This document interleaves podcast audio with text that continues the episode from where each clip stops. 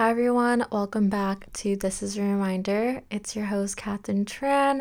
This is a reminder to set your goals, and in this episode, we are just gonna be super intentional today. I felt like I've been going through life very surface level and not really being intentional with my actions, with my goals, and I just haven't really been feeling myself. So kind of sat down, reassessed what was going on, and I wrote out some goals, if you will, to kind of commemorate the new year as well. It'll be our New Year's resolution episode together, and then that way you and I can hold myself accountable. So, let's just get right into it. I also thought this episode could serve as a little inspiration for your own New Year's resolutions as well. My first one is to read more. I don't have a number on books. I do want to try to finish a few more books than I did last year. Maybe I could start with short stories, like those short, like penguin um, novels that they have. I love those, by the way.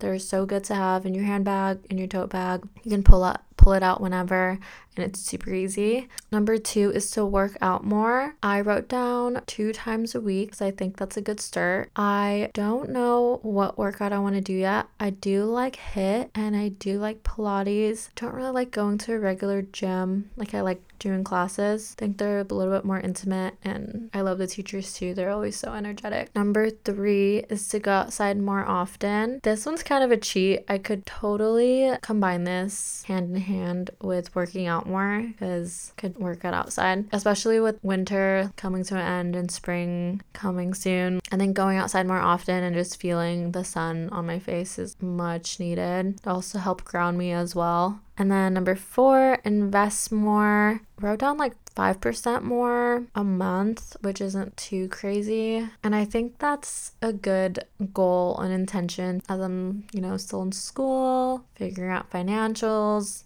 and then it's super easy too because I have a Roth IRA with Fidelity. So I just set up like those automatic deposits. I don't even notice that they're taking money out of my checking account, which is amazing because I am definitely a spender if you don't know. It's a really bad problem actually, and that should be next on my list is to work on my impulsive shopping habits. And next one is to discover my personal style and vibe. This, I think I just need to create more mood boards, catalog past outfits I've worn, and maybe ask friends what they think my style is. I think having a third person's perspective on your fashion sense is key and so crucial because they might have an eye on things you normally wouldn't wear and things you think won't look good on you, but you just never know. So that's why I kind of like having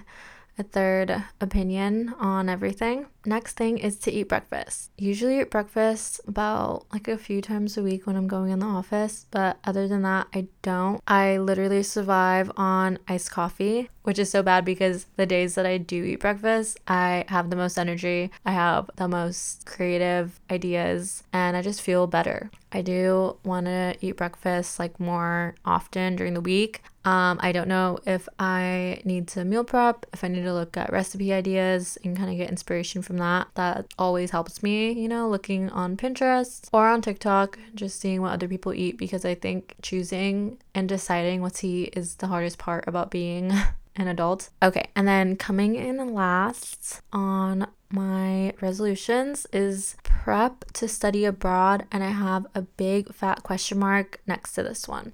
So, in my university, I'm able to study for a semester. That semester starts in January, so next year. And the applications open toward the end of the year. So I don't really need to worry about it now, but it's just in the back of my head. I definitely want to get more info, see what it's about, and I've always loved to travel. I travel as much as possible, but studying abroad is a whole different ball game for me. So I kind of just want to, you know, schedule appointment with our counselor, get more info. And I know that also comes with like saving, having more streams of income if possible, and just looking into that. And then the location if I were to study abroad would be London, and I've been to London once already. I'm going again in a few months this summer, and that is my favorite city. I love it. It's so lively.